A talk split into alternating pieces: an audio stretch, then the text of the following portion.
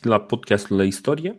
Săptămâna asta uh, reluăm uh, povestea celui de-al doilea război punic de, de acolo de unde am lăsat-o săptămâna trecută și anume cu Scipio, uh, care nu este încă africanul, uh, bătând la porțile, porțile Cartaginei și întâlnindu-se cu uh, Hannibal, generalul proaspăt uh, uh, fugit din uh, Italia. Bine, nu chiar fugit, dar proaspăt, Retra, retras, retras, retras strategic. Retras, retras strategic uh, din, uh, din Africa, față în față pentru, pentru ultima oară. Uh, lucrurile stau un pic altfel decât uh, uh, ultima oară când s-au întâlnit uh, Publius Cornelius Scipio cu Hannibal Barca, pentru că data trecută fusese uh, uh, Scipio era unul dintre cei mai mici de la bătălia de la Cane și uh, da, lucrurile acum steau cu totul altfel. Publius Cornelius Scipio reușise să convingă uh, senatul roman să îl sprijine într-o campanie în care să întoarcă ceea ce a făcut uh, Hannibal, să întoarcă toți aliații, toată baza uh, reală a Cartaginei din, uh, din Africa, să o întoarcă contra cartaginezilor și să ducă lupta la ei acasă. Bine, în, în 216 cred că nu se întâlniseră chiar față în față Scipio, la micuț care avea 18 ani, cu Hannibal, care era deja un, un uh, general. Uh, cu, cu, cu, cum ai și spus, uh, rolurile erau cu totul altele. Pentru da, dar acum, acolo era acum e chiar se întâlnesc. Chiar se întâlnesc exact cum, cum vedem în, în filmele americane, cei doi generali înainte de luptă, înainte de această luptă de la Zama, care e la fel de uh, intensă și la fel de uh, inteligent și uh, așa foarte exhaustiv prezentată de istorici, ce, adică de ce nu poate fi considerată la același nivel cu bătălia de la Cane? Uh, probabil că din cauza numărului de uh, efective. Acolo aveam 80.000 și 40.000, aici avem vreo 50.000 și 40.000, ceva de genul ăsta. Cam astea sunt efectivele de o parte și de alta. Bine, e, e cu totul, uh, condițiile sunt cu totul altele. În primul rând că armata romană nu mai vine după înfrângere după înfrângere după înfrângere, ci vine după o campanie în care a reușit să uh, preia supremația în, uh, în peninsula iberică, în Spania. Uh, o campanie în care l-a redus la minimum pe, pe Hannibal și o campanie în care deja oamenii care luptau erau fie oameni cu experiență, fie oameni care vreau să își uh, spele rușinea înfrângerilor la care au uh, participat, pentru că, da, o parte din efectivele lui uh, Scipio sunt fix rămășițele de la Cane, rămășițele înfrânte care s-au luptat după aceea în Siracuza și au reușit să cucerească Siracuza, care după aceea s-au alăturat lui Scipio și au, au participat la această campanie africană. Sunt un pic trist, eu mărturisesc, sunt puțin trist și probabil că și mulți ascultători de-ai noștri, să spunem că uh, Mm, habar nu au de istorie, nu știu cum se va termina această încleștare, deși noi am dat destul de multe uh, indicii. Uh, și eu sunt oarecum resemnat, așa aproape că nici nu mai îmi vine să povestesc despre bătălia asta, pentru că au fost foarte multe momente decisive și foarte multe lucruri pe care Hannibal ar fi putut face altfel. Noi o să povestim ce s-a întâmplat acum, dar uh, Uh, cum spuneam și cum ne-am decis noi să, să facem uh, discuția asta, uh, să povestim puțin tel cum ar fi putut fi lucrurile dacă nu erau așa cum au fost. O să povestim, dar hai să terminăm povestea că înainte să, să mergem pe istorie contrafactuală, să, să terminăm cu istoria factuală. Păi, maestru Hannibal chemat de senatul cartaginez, a ajuns în nordul Africii, unde era deja Scipio, care mm-hmm. câștigase deja două, trei bătălii și se instalase foarte bine. Mai ales uh, bătălia de la Ilipa, care a fost cea mai, cea mai importantă. Da, da, aia a câștigat-o pe teren uh, spaniol, ca să spun așa. A câștigat-o în, uh, în peninsula iberică da. și după aceea a venit și a câștigat o bătălie și în, uh, și în nordul Africii, la Bagbrades, unde, unde învinge pe Hasdrubal Gisco, despre care am mai vorbit, și pe Sifax.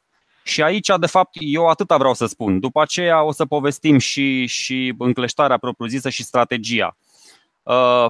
Hannibal, victoriile lui Hannibal, genul lui Hannibal până acum, uh, și de-aia eram și fan Titus Livius, care prezenta atât de frumos această cavalerie numidiană, uh, uh, îi se datorau. Îi se datorau acestei cavalerii, după părerea mea și a altor istorici, paradoxal, pentru că de multe ori am o părere foarte opusă de, de cea corectă, din păcate, uneori. Și de această dată, această cavalerie numidiană, uh, condusă de Masinisa, uh, schimbă taberele și se aliază cu romanii. Uh, Știi de ce schimbă taberele, nu? De ce schimbă taberele? Da, da, da. Disputa ar fi fost, se pare, în jurul unei femei, uh, unei femei, da. Uh, era fica lui Hasdrubal Gisco, cred. Uh, și care până la urmă se mărită uh, cu Masinisa, prom- cred. Sau? Nu, nu, nu, i-a fost promisă lui, uh, uh, lui Masinisa, după care, uh, ca să-l atragă de partea lor uh, Sifax, care era, să zic așa, cel mai, cel mai meseriaș dintre numidieni, uh, a, a schimbat părțile. Inițial el fusese aliat cu romanii, a schimbat părțile, s-a dus cu, cu cartaginezii și uh, în cele din urmă, așa pe ultima sută de metri, uh, au reușit să-l atragă pe Masinisa, care na, a înțeles că nu mai are nicio șansă la doamna respectivă și la domnișoara respectivă și uh, s-a aliat cu, cu romanii, înțelegând un pic și care e direcția în care curge războiul. Adică uh, era, era la nivelul ăsta uh, era un pic inevitabil. Adică era destul de clar în ce direcție merge, merge războiul. Nu, nu mai existau mari dubii cine, cine va câștiga.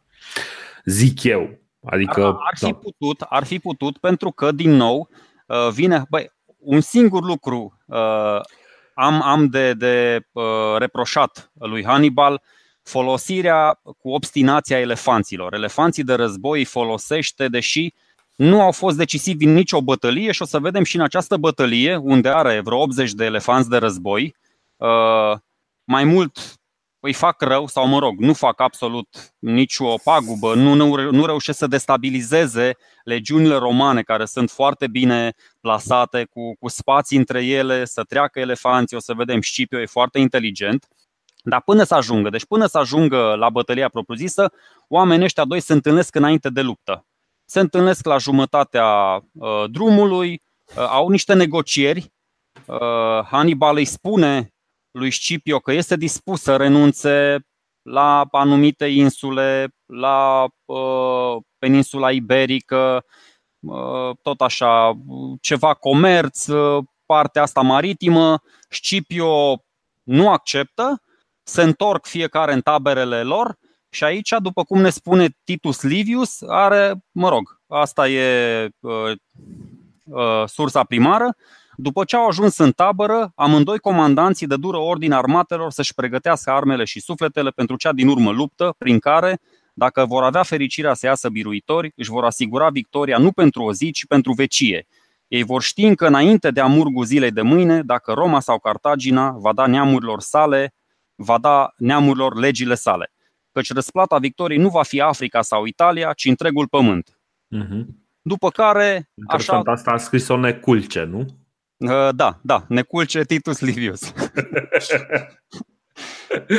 Așa.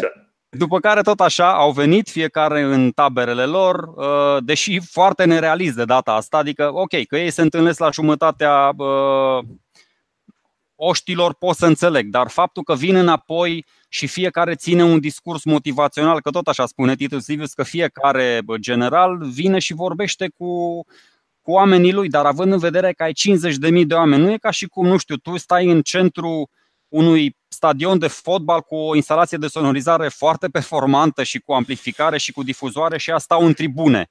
Eventual poți să, nu știu, să le transmiți generalilor tăi care se duc mai departe și le spun câtor va oameni, 10, 20, 100 și le spun, bă, noi 5 ăștia... Aici, uh, aici, aici zic eu că e o greșeală de interpretare. În primul rând că Titus Livius și nu numai el uh, fac mai multe Uh, mai multe exagerări de dragul retoricii.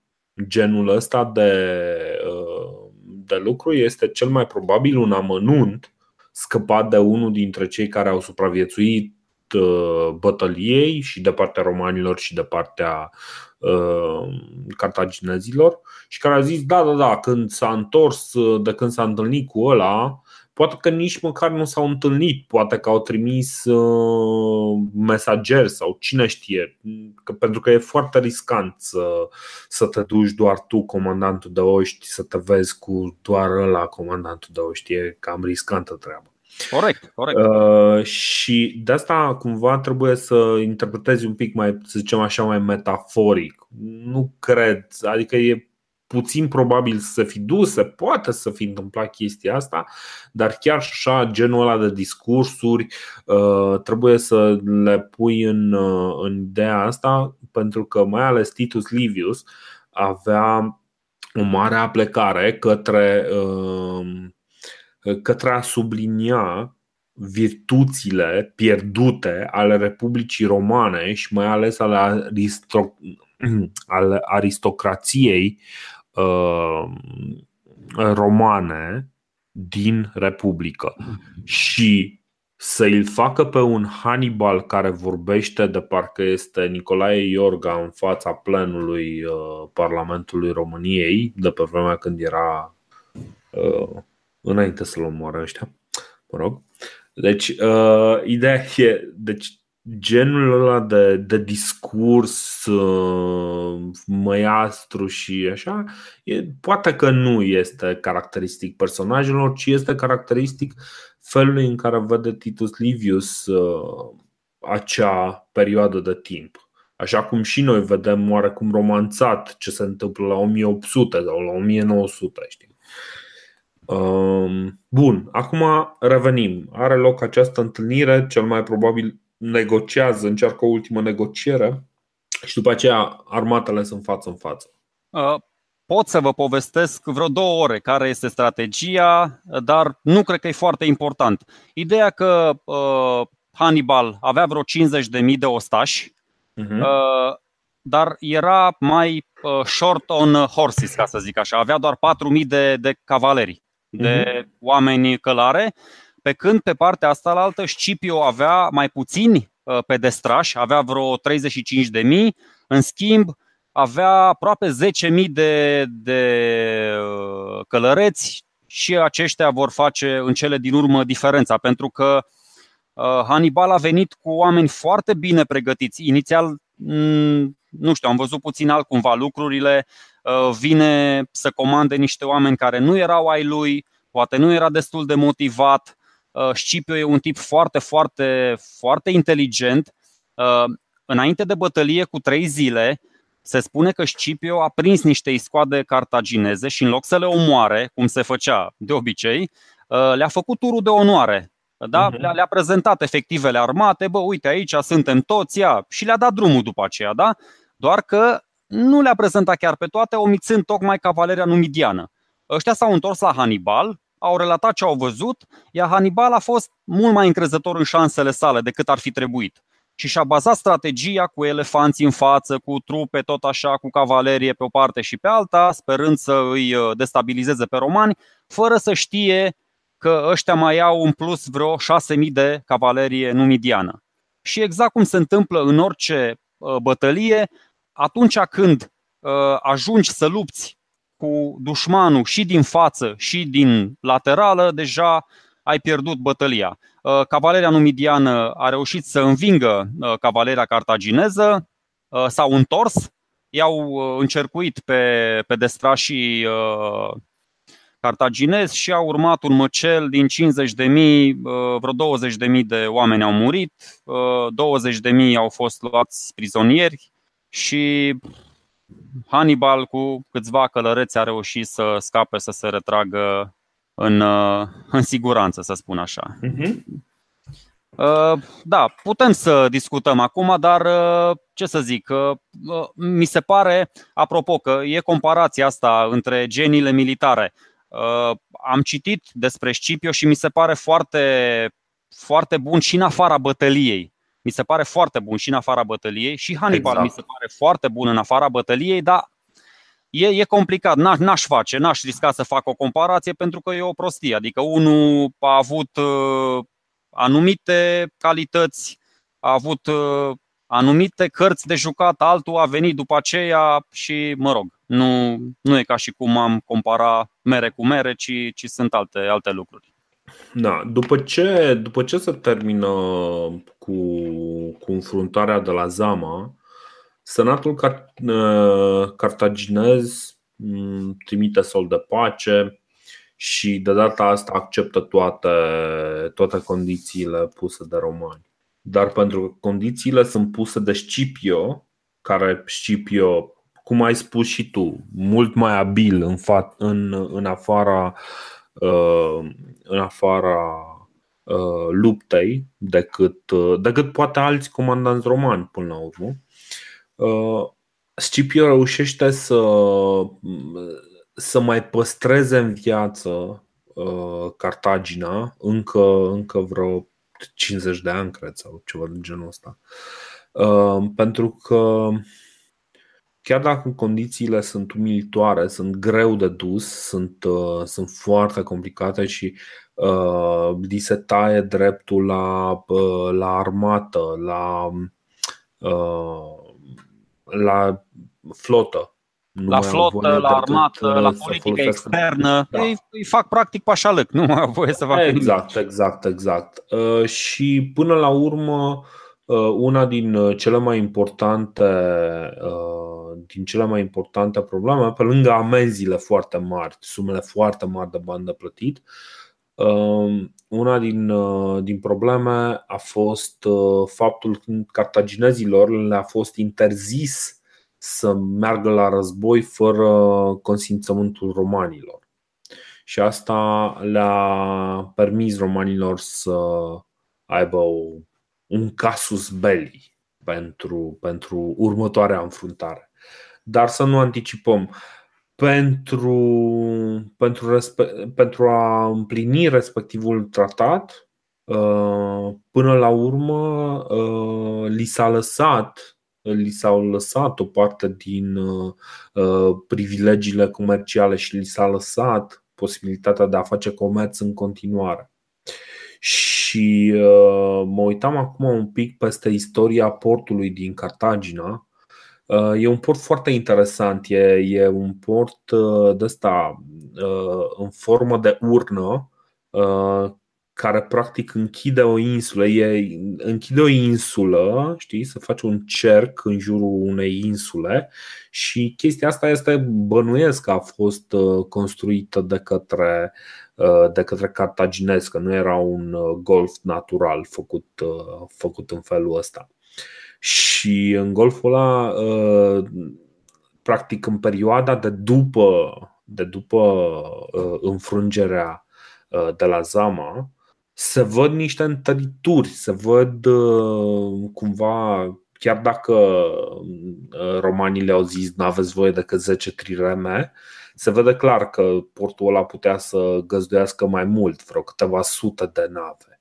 Și în realitate e foarte posibil ca Uh, ca Cartagina să nu fi jucat foarte cinstit cu, cu romanii, dar e drept că nu prea avea cum să plătească altfel.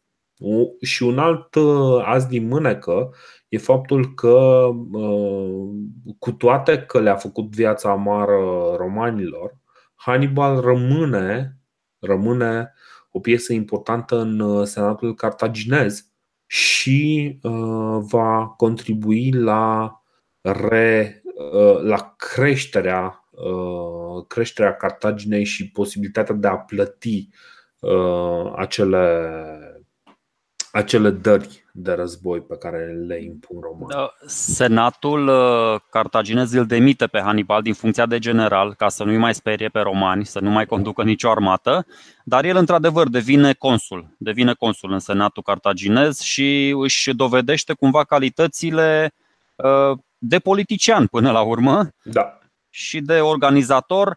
Uh, într-adevăr, cred că tot 10.000 uh, de taleri pe an exact, nu știu cum, uh, le-au dat exact aceleași amenzi, aceleași despăgubiri ca după primul război punic. Problema e că acum le-au luat și peninsula iberică și nu mai aveau de unde să extragă argintul cu care să facă monezile pe care să le, să le dea înapoi romanilor. Exact. Deci a fost puțin mai. Dar oricum, cum îl știm pe, pe Hannibal, că nu, nu se termină încă epopeea lui Hannibal aici, și apropo de ce ai spus tu, de interzicerea uh, Cartaginei să aibă o politică externă și să declare război, să se alieze cu alții oameni uh, în, în, cu alte imperii, cu alte state împotriva Romei, Hannibal, uh, nu știu, după 3, 4, 5 ani în care este în, în Senatul Cartaginei, face niște. Să nu uităm că cea mai întinsă putere în în, uh, la acel moment, în 202 înainte de Hristos, este totuși, uh, este totuși Imperiul Seleucid, da? uh-huh. care este o reminiscență a Imperiului, a Marelui Imperiu al lui Alexandru. Da, da, acum și... parcă era condus de Antioch cel Mare, nu? Uh, Antioch cel Mare care al doilea sau al treilea, cred că al treilea. Da, Antioch al treilea era. Da. Și uh, Hannibal îi uh, cumva se, adică se întâlnește, dar trimite niște sol la ăștia, și le explică cumva seleucizilor cam care ar fi strategia, cum s-ar putea extinde și ei, încearcă să le explice din nou strategia asta pe care eu nu am înțeles-o, de ce trebuie să-i bați pe roman la ei acasă, dar na, până la urmă romanii din ce în ce mai nervoși, din ce în ce mai puternici îl tot hăituiesc, îl fugăresc din Cartagina, îl fugăresc și, din, și de la curtea lui, lui Antioch ajunge pe undeva uh, în sudul Mării Negre și așa, așa, nu știu dacă moare de bătrânețe, moare de. dar ideea e că se termină epopeea lui Hannibal. Cred că o să-l, o să-l readucem în discuție pe, pe Hannibal la un moment dat, pentru că e un uh, episod foarte interesant. Episodul pe care l-am povestit uh, Uh, mai devreme în podcast, nu astăzi, mai de mult în podcast, dar uh, cred că o să reajungem la acel moment uh, interesant când apare în scenă da, la ultima mai... întâlnire între Scipio și Hannibal. Mai trăiește 20 de ani, deci mai avem da, timp da. să vorbim despre el. Da, mai, mai avem timp să vorbim despre el.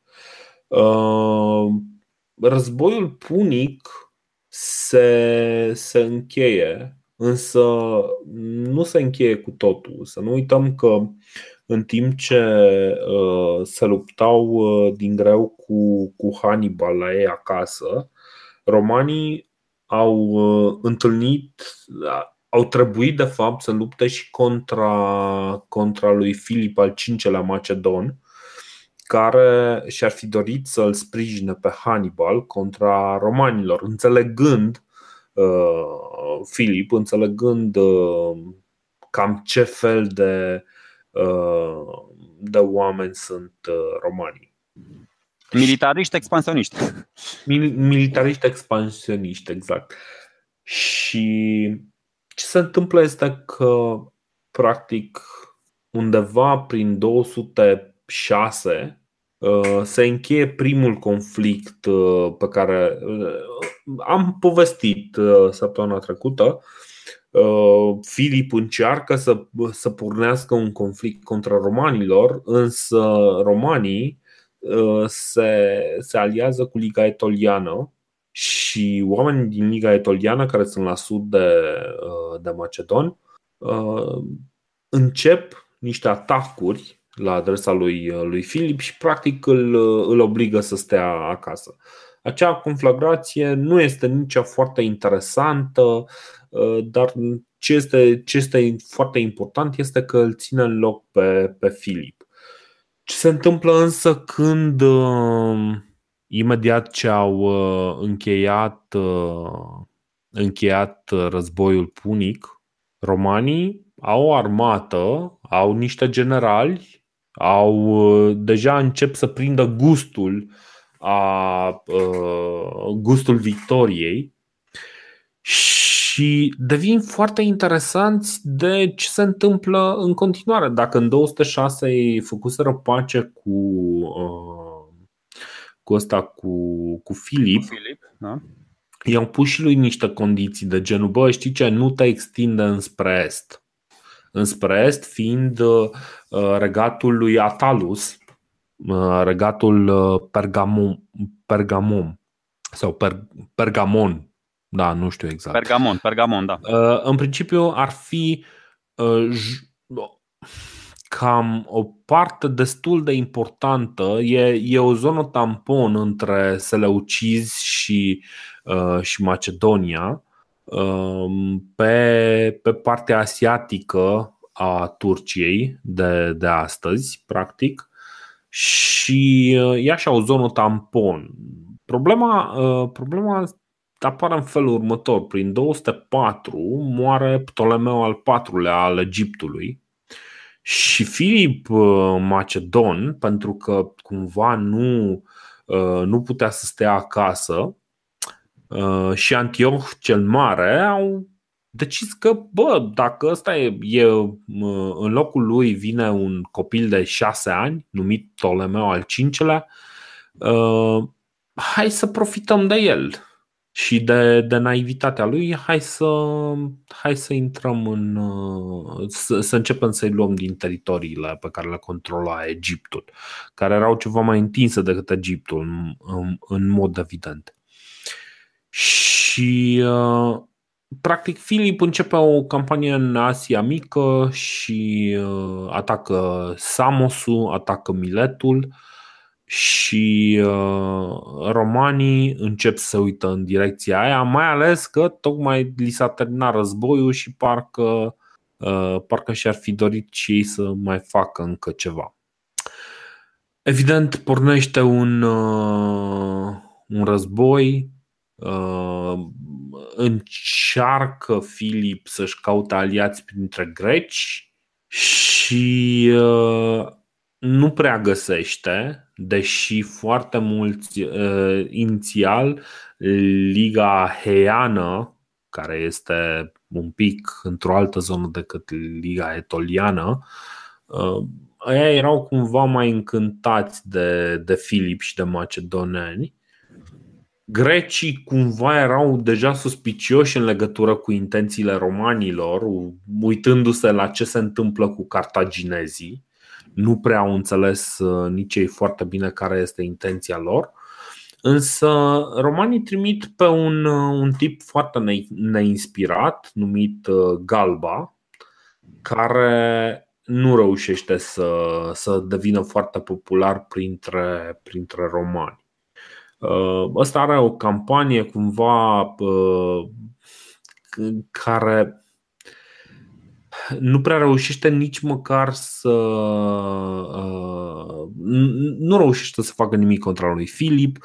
Uh, cel care îl urmează, Publius Vilius, nici măcar uh, nu reușește să-și convingă proprii oameni să lupte, pentru că ea se, se răscoală.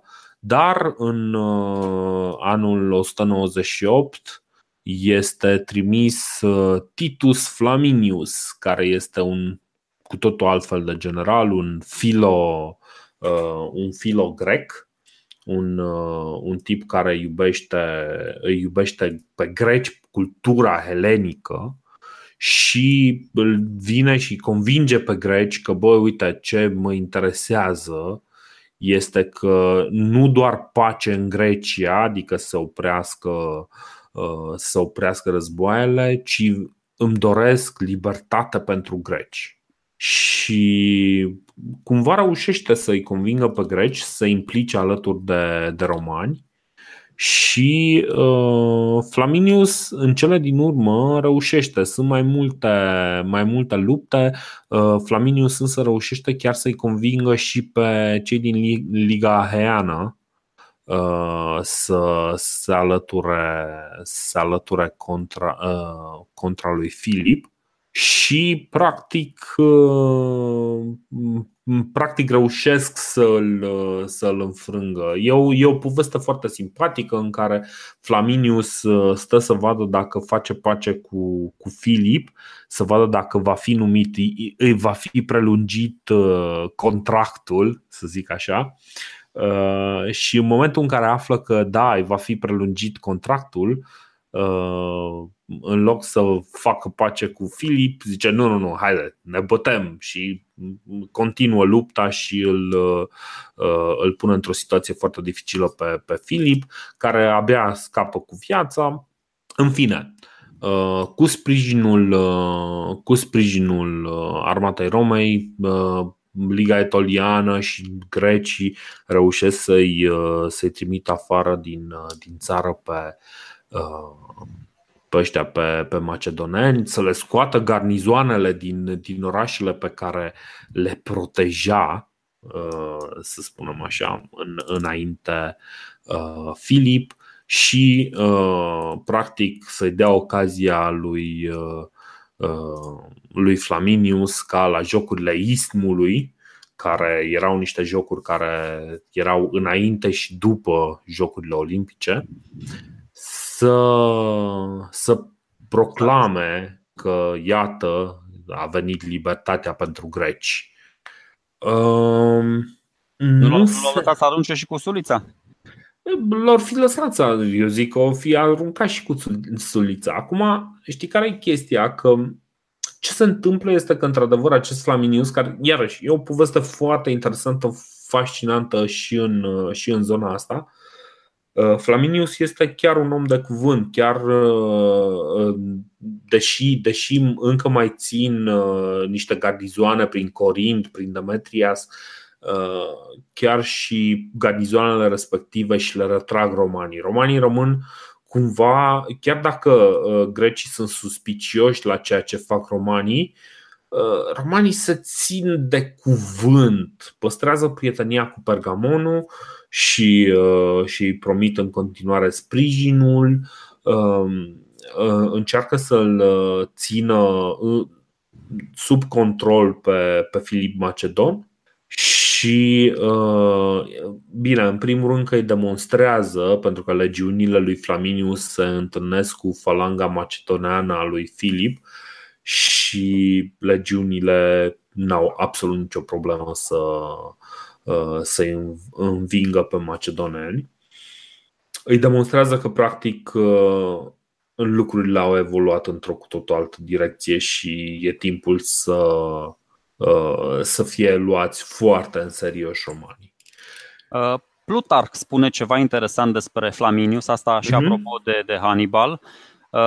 În 183 el negociază. Între timp Hannibal, după ce și-a încercat norocul ca advisor, da, ca sfătuitor pentru uh, uh, seleucizi, uh, s-a dus undeva într-un regat Bitinia, uh, spuneam în sudul Mării Negre, uh-huh. iar uh, Flaminius uh, nu știu, avea o vendetă personală, a vrut să îl tot urmărea, s-a întâlnit cu regele Bitiniei Prusias I și a vrut el să negocieze și să-l prindă pe Hannibal. Și uh, Hannibal, ca să scape, mă rog, să nu ajungă în mâinile romanilor, uh, se sinucide, iar Plutar spune că uh, fețele luminate din, uh, din senatul Romei cumva îi, îi reproșează lui Flaminius vendeta asta personală a lui și înverșunarea cu care și-a dorit să omoare un bătrânel până la urmă. Na,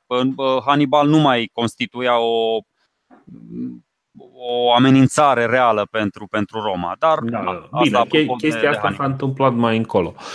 Um, Bun, ce, ce se întâmplă? Practic, acum, uh, de ce am vorbit despre, până la urmă, al doilea război macedonean, ca așa să se numește această conflagrație? E un singur motiv. Cu al doilea război, uh, cu al doilea război macedonean se cam termină, să zic așa, o campanie de războaie foarte importantă care schimbă fața Mediteranei. Uh, Mediteranei. Practic, dacă în urmă cu 100 de ani vedeam niște greci uh, în Magna Grecia care se băteau uh, de la egal la egal cu puterea emergentă care era Roma, acum vedem un sud al Italiei care este devastat complet. Vedem un, un bazin mediteranean care pe partea de nord este dacă nu stăpânit, măcar, uh, măcar prietenos uh, romanilor. Romanii uh, domină, domină tot, au Corsica, au Sardinia, au Sicilia, sunt prieteni cu grecii, practic le acordă prietenia lor. Prietenia romanilor întotdeauna vine cu termeni complicați. Da. Și au, uh, au prieteni și în uh, Sud, în Africa, uh, pe, pe numidieni, pe acest Masinisa, care va trăi și va fi unul din cei mai mari regi, de fapt, probabil cel mai mare rege numidian, acest Masinisa.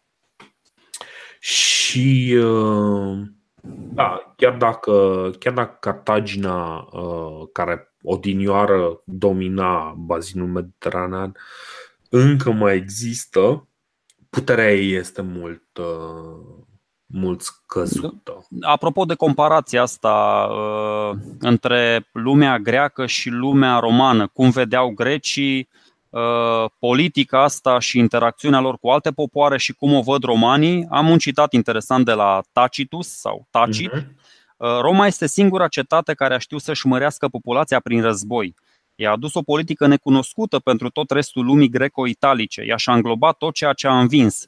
I-a adus la Roma pe locuitorii orașelor cucerite și din învinși a făcut treptat niște romani.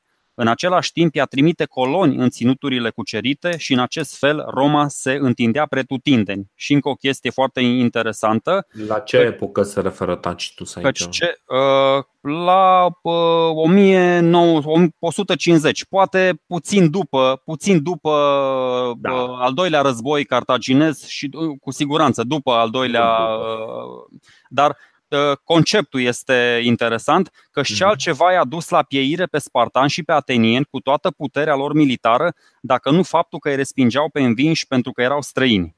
O să vedem, romanii își aduc foarte mulți oameni de dincolo, din ă, regiunile cucerite la Roma, lucru pe care grecii nu l-au făcut niciodată. Dar a, asta, asta este o chestie, uite, vezi, tu anticipezi. Uh, poate și uh, poate nu ar fi meritat să, să anticipezi atât de repede, pentru că tocmai asta este diferența de fapt. Vedem că dacă Roma înainte de războaiele punice, uh, practic Roma înainte de Epirus, uh, era un, uh, o putere locală, era o cetate-stat care era un pic mai, mai puternică și proteja alte câteva pe care le influențase, uh, chiar și așa nu poți să spui că Roma uh, creștea într-un imperiu.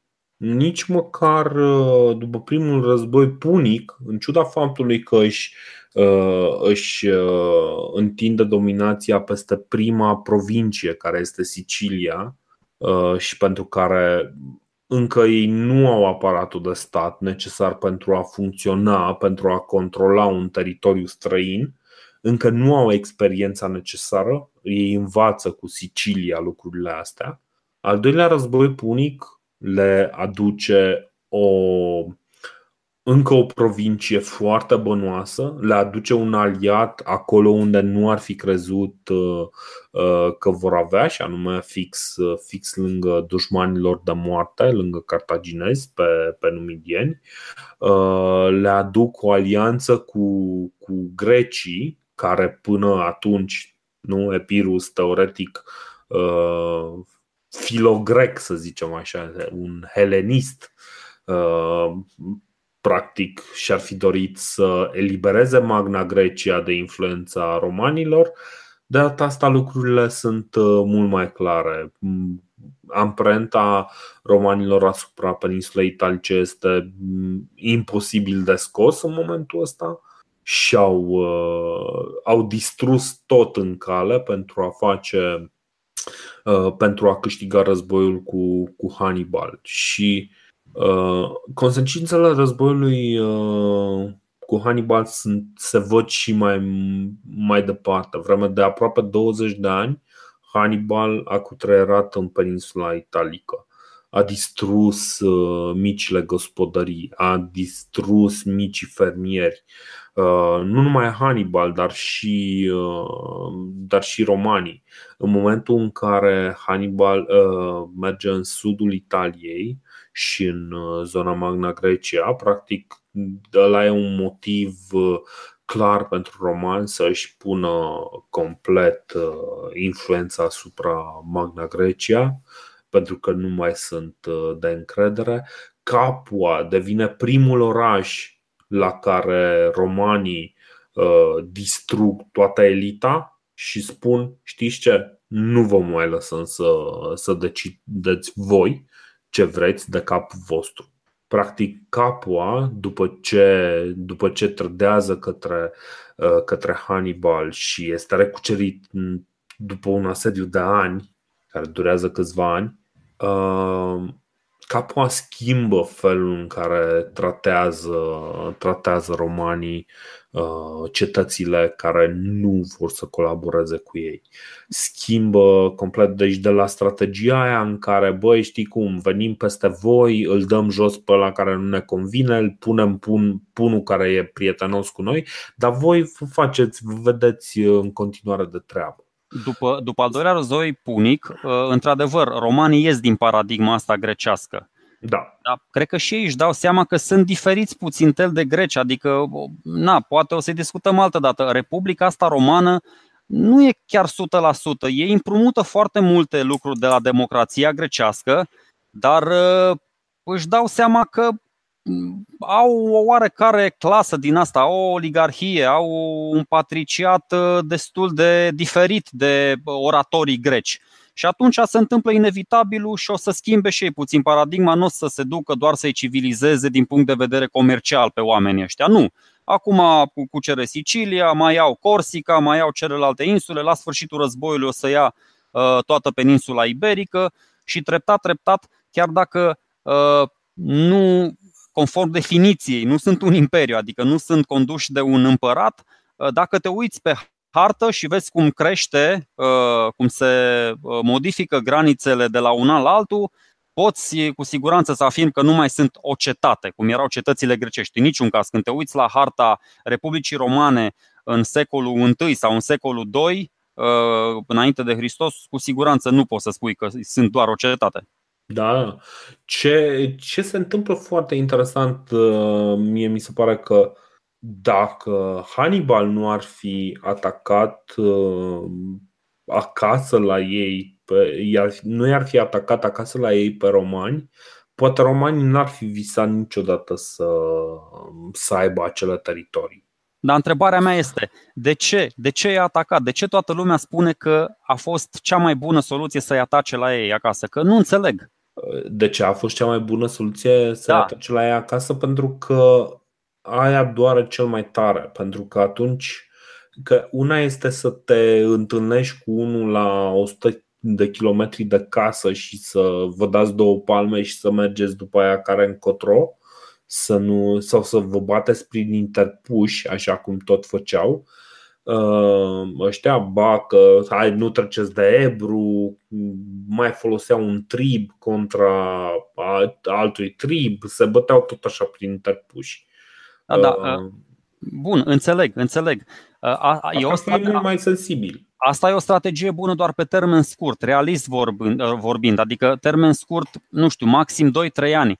Ori el a petrecut 15 ani în peninsula italică și o să vedem, nu mă refer acum doar, dar avem exemple de bătălii în viitor și până la Napoleon și Hitler, în care vedem clar, cu cât stai mai mult într-un teritoriu inamic, șansele să câștigi scad dramatic, pentru că o armată nu înseamnă doar uh, ostașii propriu-zis. Uh, ai acces la resurse mult mai greu. Uh, logistica, aprovizionarea, o să vedem, aprovizionarea lui Hannibal a suferit crunt când el s-a dus uh, în sudul Romei. Dacă ar fi stat, uite, de exemplu, o strategie, dacă el și-ar fi stabilit un cartier general, chiar și după ce a evitat lupta cu, cu frații Scipio, ok, a trecut Alpii, și-a pierdut elefanții, și-a pierdut foarte mult din armată, dar dacă ar fi rămas în nordul Romei, să stabilească uh, o linie de aprovizionare cu peninsula iberică, să nu fii în teritoriu inamic, să uh, nu știu, să nu te aștepți mereu la ambuscade, să nu ți fie îngreunată Uh, aprovizionarea, să nu fii, că tot așa, ești mai ușor de spionat dacă ești, nu știu, cetățenii poate sunt neprietenoși, te sabotează. Sunt păi, mult mai păi, multe, păi, mult, da, mai, da, mult mai multe minusuri decât plusuri dacă stai, te duci stai, într-un teritoriu. Stai, stai un pic, că, deci nu uita că tu ai privilegiul de a analiza chestia asta post factum. Îmi dau, uh, seama, îmi dau seama de asta. Și mai, mai e încă un aspect. Nu uita că nordul, uh, nordul Italiei nu, nu l-a trădat în afară de Galii, care o să-și primească uh, cu vârf și îndesat un uh, Iulius Cezar peste ochi. Da, etruși, uh, etruși au fost fideli Romei până la capăt. Da. Fideli pentru că uh, ei erau și parteneri privilegiați, pentru că până la urmă, după uh, în momentul în care au venit romanii să le asigure securitatea, exact asta au făcut. Au prosperat împreună. Și atunci de ce să meargă ei cu, cu Hannibal? Nu. Hannibal era doar un aventurier care, din punctul lor de vedere. În schimb, unde, unde vrea să ajungă Hannibal este să, uh, să-i convingă, deci practic a venit prin nord, pentru că pe acolo era singurul loc accesibil, uh, dar uh, sudul Italiei era practic o cucerire nouă în urma conflictului cu Epirus, în urma conflictelor cu, uh, cu cartaginezii în primul război punic. Uh, au fost diverse, diverse situații în care no, nu, nu prea, nu prea uh, cei din sud nu prea erau de acord. Samniții încă erau supărați pe uh, pe romani, uh, brutii, uh, lucani, iarăși erau o groază de triburi care încă nu erau la mare pace. Era Magna Grecia, care Magna Grecia uh, era formată din cetăți grecești independente, fiecare în gândire. Aveai uh, oameni, nu, no, aveai, uite, un Tarentum, care Tarentum s-a dovedit a fi incredibil de important în economia acestui. Uite, uh, încă o chestie pe care nu o înțeleg. Știu că am discutat despre chestia asta, am stabilit importanța unor porturi unde să vii să acostezi cu navele pentru întăriri. Dar de ce nu au trimis uh, cartaginezii întăriri?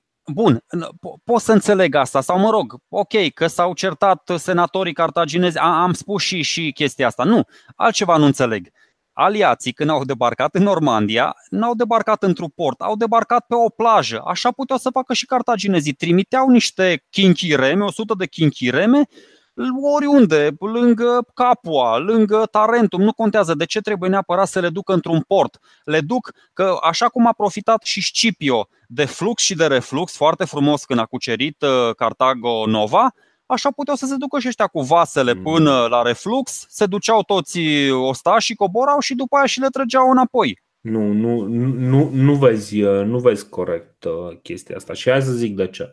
Deci de, m-am, m-am uitat și eu exact la chestia asta, de ce nu a existat o debarcare pentru că, nu, cum ai spus și tu, puteau să intre cu navele pe plajă, debarcă și gata, face, face o treabă. Uh, am, am dat peste lucrarea unui, uh, unui istoric, un anume Boris Rankov, care explică un pic părțile navale ale războiului. Nu prea au fost foarte multe înfruntări pe, pe mare, dar explică exact care e, e problema. Problema zice că, uh, ok, romanii stăpâneau cam tot ce era pe, pe mal. Da? Um, pe, pe apă. Nu, pe mal. A, și pe mal, ok, aveau, da, am înțeles, am înțeles. În momentul în care aveai navele alea de transport, chinchireme, ce ori fi fost, știi? Navele alea de transport nu puteau să țină oamenii ăia, deci îi băgau ca pe sardine. Deci stăteau și stăteau foarte, foarte apropiați unul. Nu era o chestie să stea fiecare pe unde la pucă. Ăștia vreau să bage câte 500, 1000 de oameni pe o navă de aia, care aia era tot cu de nucă, adică să, să nu înțelegi că ei erau foarte comozi.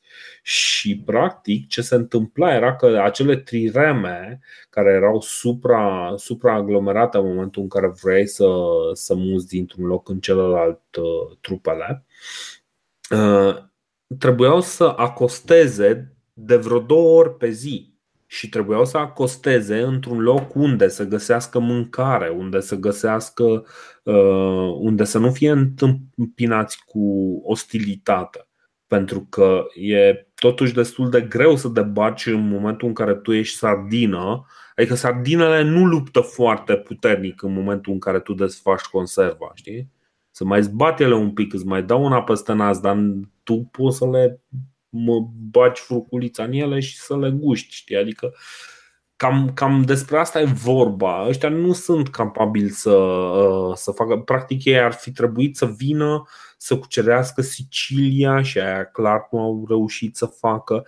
Și importanța Tarentumului, de exemplu, este din contră. Deci nu trebuie să o vezi ca uh, un, uh, un, uh, o posibilitate de a domina, uh, de a ajunge cu, cu trupele uh, din Cartagina, ci mai degrabă, spune el, trebuie să vezi că având acces la acest port, el ar fi putut să-și ia armata, să-și o îmbarce și să plece cu, uh, cu armata și să intervină foarte rapid în alte părți uh, pe care le stăpânește. Practic, el nu a nu avea acces la toate drumurile. Ăștia au închis toate drumurile uh, din punct de vedere naval. Știi?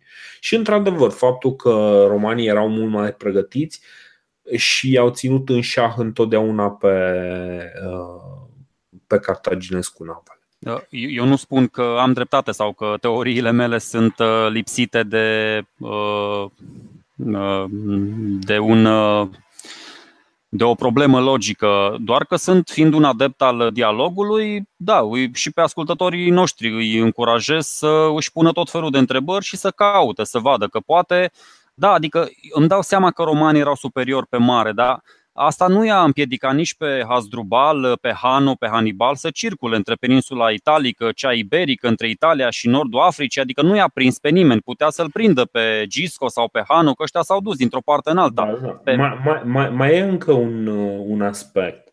Uh, în, Plus? momentul în, care, în, în momentul în care nu transporti foarte mulți oameni, în momentul în care ai o un număr mic de trupe pe care vrei să. Poți să le pui într-o navă foarte rapidă care clar să surclaseze uh, orice navă ar putea să pună romanii uh, să le urmărească. Plus că în ultimii 10 ani uh, Hannibal stăpânea sudul Italiei, de aia spun, nu trebuiau să se ducă ăștia neapărat într-un port. Dar am înțeles, știu ce zici. Dar apropo de Sicilia, uite încă o chestie interesantă, că mi-am imaginat așa o întâlnire în, în ceas de seară, pe undeva pe lângă Siracusa, pe acolo, între Hannibal și Arhimede. Că până la urmă, dacă stai și te gândești bine, cei doi au fost aliați. Da, Adică da. putea să se întâlnească marele om de știință cu marele general și să explice lui ăsta, bă, cum e cu cetățile, cum e cu scripeții, cum e cu pârghile, cum e cu planul înclinat. Că am stabilit că unul din punctele unde nu era genial Hannibal, da, să spunem că era genial la toate celelalte capitole, unul dintre punctele unde nu era genial, cum spunea și uh, unul din uh, conducătorii cavaleriei sale, nu știa ce să facă după ce uh, a obținut victoria. Și deși a obținut foarte multe victorii în războiul ăsta cu romanii, nu a câștigat războiul. Da, da, e corect, numai că lucrurile sunt un pic mai nuanțate și ăla, știi cum e, întotdeauna e foarte ușor să comentezi, la fel poți să spui și romanii ar fi trebuit să înfrângă la, să-i înfrângă pe, pe Hannibal și pe lui la Cane. O, oh, da. Cred că dacă da. s-ar mai ține bătălia asta de încă 99 de ori, din 100, o, o să câștige romanii. A fost, da? unul, a fost unul din 100, deci a fost o chestie senzațională aia. Da, exact. Adică, dar asta spun, putea să se întâlnească, adică ce reproșez lui Hannibal? Nu, nu-i vorba că am eu uh, informații după bătălie, dar el nu a stat acolo un an, doi sau nu a avut dreptul la o singură strategie și a dat seama, adică și-a dat seama că sunt niște chestii la roman. Bă, au un spor natural, i-am bătut la Trebea, i-am bătut la Trasimene, i-am bătut la Cane, i-am bătut în trei ani, le-am distrus peste 100 de mii de oameni și ei în continuare scot legiuni pe bandă rulantă.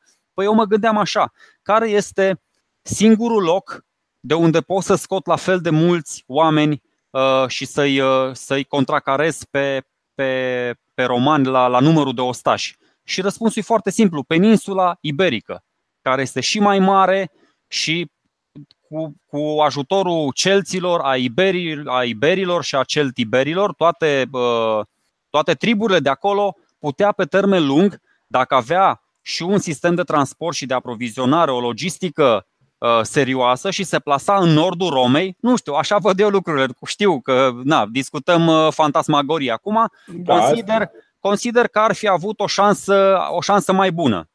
Asta este o istorie contrafactuală. Adică, ok, nu s-a întâmplat treaba asta. Nu s-a întâmplat, eu, nu, nu. Eu pot să spun că ce s-ar fi întâmplat este că în nordul uh, peninsulei iberice ar fi crescut uh, dominația romană și uh, ba chiar ar fi putut romanii să, uh, să cucerească fără nicio problemă uh, întreaga peninsulă iberică fără ca uh, Hannibal să mai poată să facă ceva.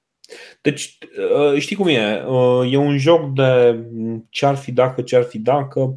Lucrurile sunt, mi se par suficient de interesante așa cum s-au întâmplat, încât să nu aibă sens să, să aruncăm noi cu ce ar fi fost dacă. Știi? Atunci mai vin cu o ultimă idee și după aceea mă retrag. Da, să vedem. Uh, ultima idee, da? Deci s-a, s-a întâlnit, că mă, ieri mă gândeam la chestia asta și o, o armă miraculoasă pe care o desenează uh, Arhimede lui Hannibal este un plan înclinat, practic e un triunghi dreptunghi cu o catetă de 10 metri ca să ajungă, dacă am spus că zidurile alea uh, ale Romei atingeau 10 metri în lungime, în înălțime, scuze. Uh-huh. Și era practic un plan înclinat cu niște roți pe care îl împingeau, da?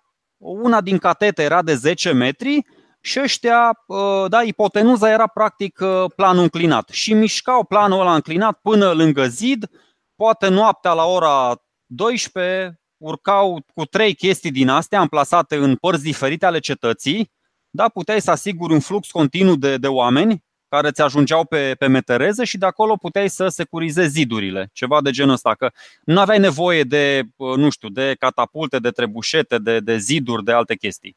Și încă o chestie pe care am observat-o, asta nu e contrafactuală sau factuală, cum uh, în, în, uh, în bătăliile astea dintre cartaginești și romani uh, lipsește o categorie de luptători care se vor dovedi decisiv de foarte multe ori de-a lungul istoriei, de acum înainte, și se numesc arcași. Ăștia nu prea foloseau arcași. Da. Na, eu, asta e o observație, da, nu e, nu e, deci asta e doar o observație, nu e... Da, fiecare, știi cum e, uh, și eu în momentul în care mergeam și luam bătaie în cartier de la băieții aia puteam să zic, dar nu am folosit fentacutare din box, știi? În momentul în care nu știi, nu prea poți să folosești. Adică... Dar îmi dau seama că, uite, acum stau și mă gândesc, deși Mahomed al II-lea a cucerit Constantinopolul în 1453, nu a fost în stare, tot el, cu 23 de ani mai târziu, în 1476, să cucerească Suceava și Neamțul. Deși s-a dus în jurul lor și n-a reușit să le cucerească. Deci, ok, cetățile deci... sunt greu de cucerit. Dacă erau exact. greu de cucerit în 1476, păi în 200 înainte de Hristos, să zicem că era aproape imposibil de cucerit, da. Exact, exact, exact. Ok, deci nu mai fac scenarii futuriste, am înțeles. Exact. Uh, bun, ce rămâne ca și concluzie? A, încă, încă o concluzie foarte interesantă și, și asta, asta, cu asta aș vrea să încheiem. Un, uh, un efect extraordinar al uh, ceea ce se întâmplă acum cu. Deci, în ciuda faptului că în urma celui de-al doilea război punic, Republica Romană pare mai puternică ca niciodată, mai stabilă ca niciodată. Aici sunt, uh, sunt și germenii sfârșitului uh, Republicii Romane. În primul uh, rând, e vorba de faptul că dispare micul, micul agricultor. Dispare micul agricultor și este înlocuit cu agricultorul care trebuie să facă treburile la comanda statului pe, pe niște proprietăți, proprietăți mai mari, pe, Uh, pe niște, uh, pe niște zone care practic au fost depopulate de război, distruse de război. Uh, în urma, în urma celui de-al doilea război punic, sudul Italiei va fi împărțit de către, de către cei care își permit să, să întrețină acele pământuri. Și cine își permite, își permit cei cu bani care au și sclavi ca să, care să muncească pământul. Și, și o să vedem că evoluția ulterioară este fix în direcția asta și anume uh, proprietăți mari uh, lucrate cu sclavi uh, pentru că acum, da, romanii aveau foarte mulți sclavi uh, câștigați în, în război. Uh, un, alt, uh, un alt efect interesant este că, ok, deși Cartagina uh, nu are o flotă, ea totuși, uh, deși se permit doar 10 trireme, ea totuși uh, face un port care poate să susțină 200-300 de nave chiar. Uh, ce se întâmplă? Cartaginezii încurajează uh, după aceea foarte mult pirateria pe Mediterană și foarte mulți din uh, foști afaceriști uh, cartaginezi devin uh, uh, practic pornesc, nu pornesc, de fapt, continuă fenomenul pirateriei în, în Mediterana, cumva încercând să submineze, să submineze pe romani și în același timp încercând să își revină și ei din, din criza prin care au trecut sunt niște efecte foarte interesante. Deci, uh, și cel mai bine, cel mai interesant e ăsta că până la urmă, deși Hannibal nu reușește să trăiască să vadă uh, Republica Romană sfârșindu-se, uh, el este cam început, de la el începe sfârșitul pentru Republica Romană. Bine, sfârșit care va veni 200 de ani mai târziu, adică nu e, nu e ca și cum s-a grăbit foarte tare. Dar germenii sunt aici, pentru că uh, dincolo de toate aceste aspecte de care am spus, că dispare micul proprietar, mai este încă un aspect foarte important. Uh, romanii găsesc fascinația pentru uh, figura salvatoare. În cazul ăsta este cel care va primi cognomenul africanul. E vorba de Publius Scipio. Și Publius Scipio devine un fel de rockstar uh, al, uh, al romanilor. Practic, uh, devine de, el urcă deasupra legii. În momentul în care Uh, în care este acuzat de un act de corupție, africanul nici măcar nu, uh, nu se chinuie să nege, ci spune, bă, amintiți-vă ce ați fost fără mine. Și atunci toată lumea îngrozită se oprește și nu mai uh, nu îl mai caută pe, pe om. Bine, el se autoexilează din, din Roma. Și se întâmplă, practic, sunt, sunt niște transformări foarte interesante. Dacă aveam până acum o plebe care încă mai putea să pună uh, niște condiții de forță, uh, s-a cam terminat. Și, evident, mai este un lucru care o să vadă ceva mai încolo, și anume că după, după înfrângerea de la Cane, unde cam toată elita, uh, elita romană a avut de suferit, elita romană e din ce în ce mai reluctantă în a se implica în bătălii, în a încerca să câștige gloria pe câmpul de luptă.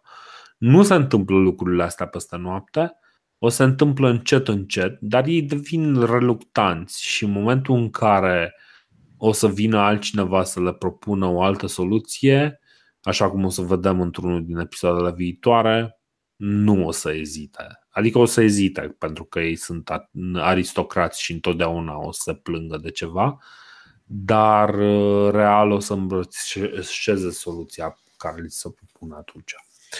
Bun, și, și încă un lucru, uh, poate nu era atât de evident, dar la finalul acestor uh, războaie, practic neîntrerupte, dacă până acum mai aveam Cartagina, Roma, Alexandria, Atena, acum este clar că Roma este cel mai, cel mai influent oraș din, din lumea cunoscută.